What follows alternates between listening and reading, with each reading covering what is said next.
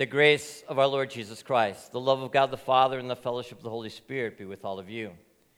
The text for our meditation this evening are the scripture readings read for you, but actually for tonight, we're going to be focusing on Psalm 118.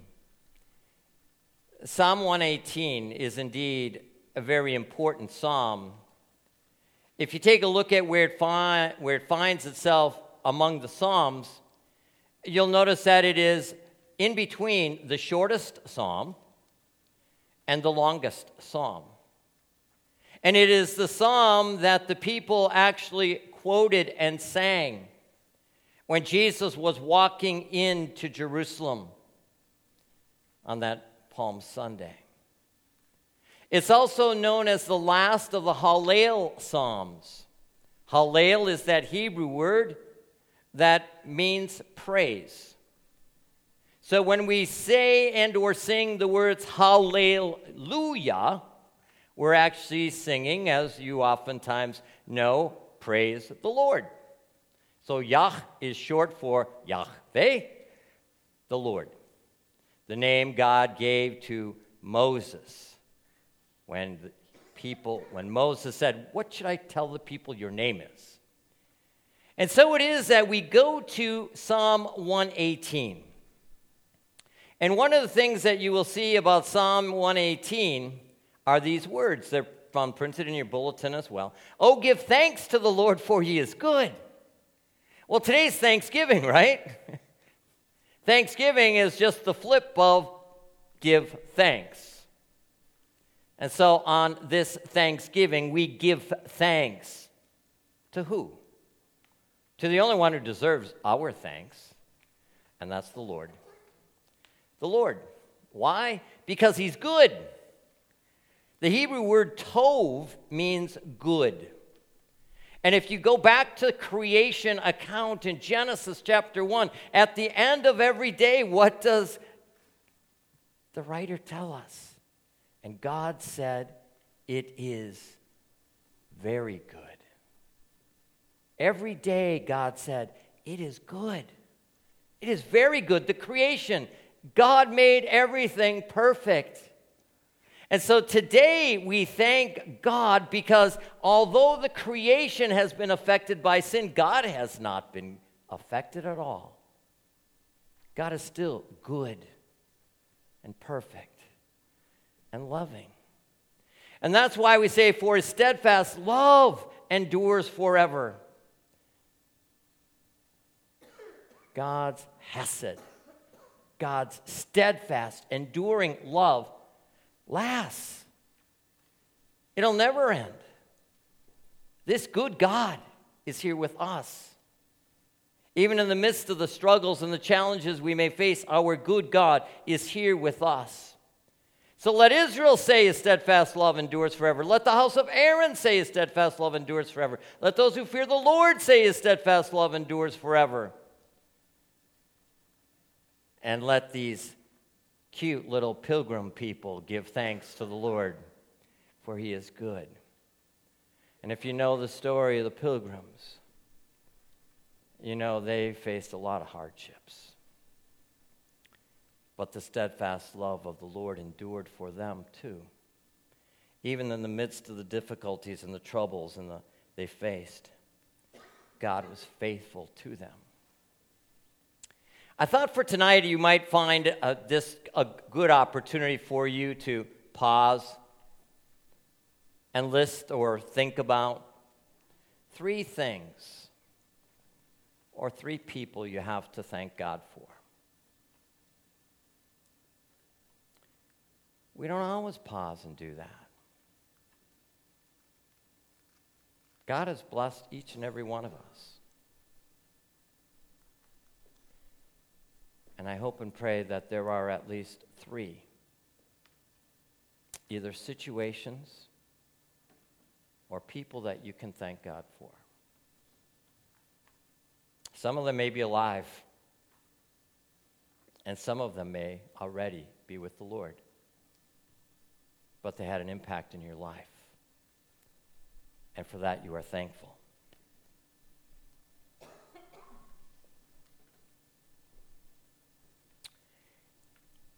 And then we go on in verse 5.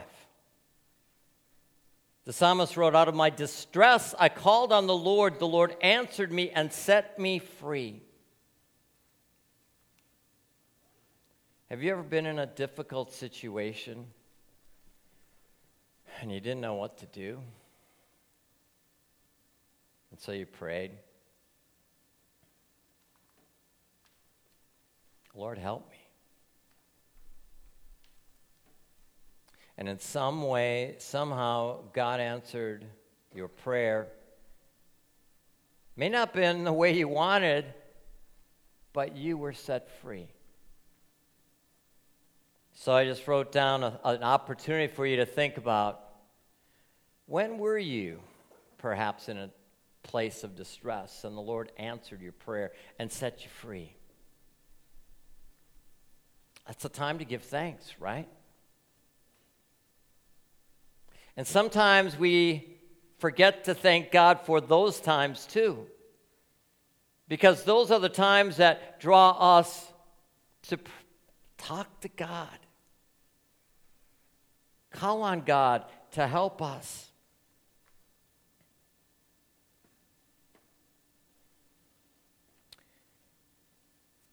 Have you ever faced challenges, maybe in school? Maybe with an employer or an employee, insurance company, who knows?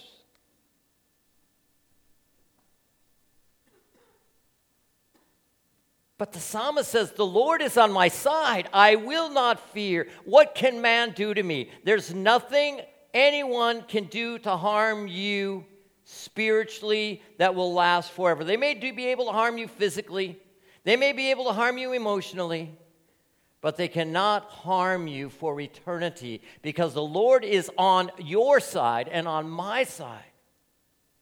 And that's what David wrote. That's what the psalmist writes for us.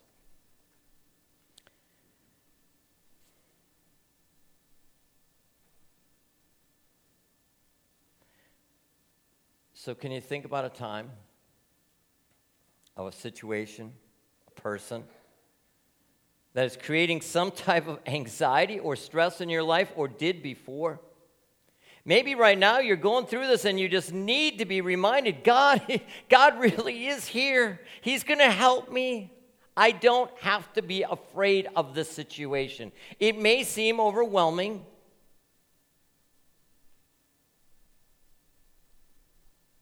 But the Lord will provide. The Lord will help. It may not, again, be totally what you want. It may not be exactly that situation, but the Lord says, I am walking with you. And I'm there. The next one I wrote down and had you to think about was this one writer think about a situation that has threatened your relationship with Jesus. The devil and the world, all the materialism and everything in this world, and even our sinful flesh, seeks to separate us from our God and our relationship with Jesus. But the Lord is on our side. He's our helper, and He promises to be with us. We just have to call on Him. We need to remember what has He done for us. Sometimes we find ourselves in situations that are so tough, whether it's a physical situation, spiritual situation. Several years ago, I had received this story called The Brick and the Blessing that I shared at a Thanksgiving service. And I just want to share with it you tonight again because I think it's so fitting and helpful for us. A young and successful executive was traveling down a neighborhood street going too fast in his new Jaguar. He was watching for kids starting out between parked cars and slowed down when he thought he saw something. As his car passed, no children appeared. Instead, a brick smashed into the Jag's side door. He slammed on the brakes and backed the Jag back to the spot where the brick had been thrown. The angry driver then jumped out of the car, grabbed the nearest kid, and pushed him up against the parked car, shouting, What was that all about, and who are you? Just what are you doing? That's a new car, and that brick you threw is going to cost a lot of money. Why did you do it? The young boy was apologetic. Please, mister, please, I'm sorry. But I didn't know what else to do. He pleaded. I threw the brick because no one else would stop.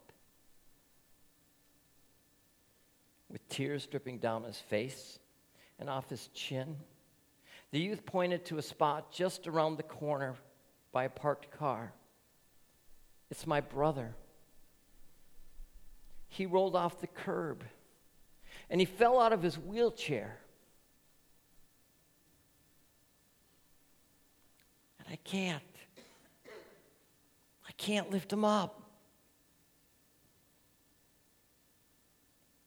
So now, sobbing, the boy asked the stunned executive, Would you please help me get him back into the wheelchair?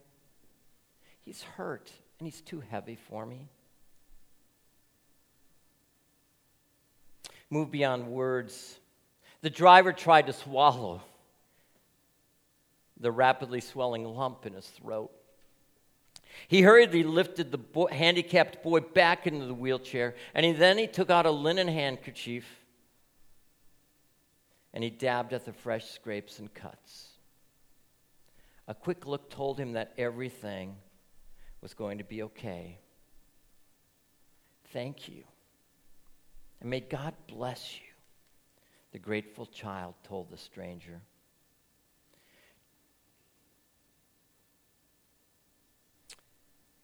Too shook up for words.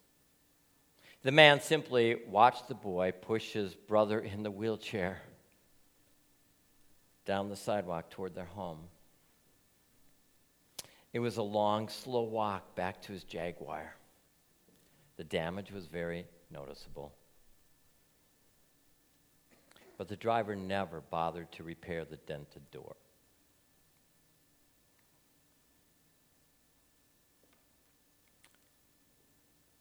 He kept the dent there to remind him of this message. Don't go through life so fast that someone has to throw a brick at you to get your attention.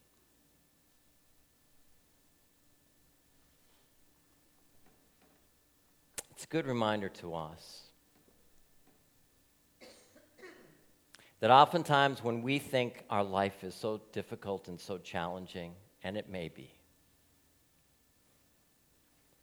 there's often someone else who we may not be seeing,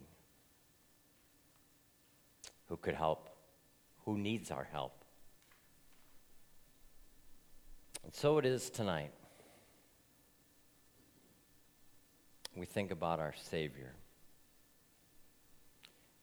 And we think about what a few verses later in Psalm 118 we see the words The stone the builders rejected has become the cornerstone. Probably know the answer to this question, but who is that stone? Who was that stone the builders rejected that the psalmist foretold would come? And of course, the name is Jesus.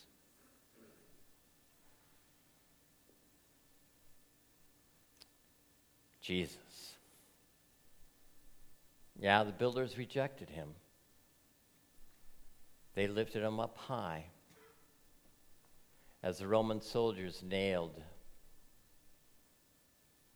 his hands and his feet to the cross.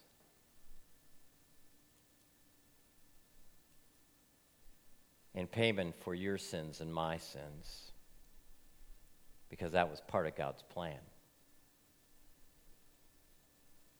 Yes, it was part of God's plan. The plan told long ago to Adam and Eve in the garden. Why'd the Lord do it?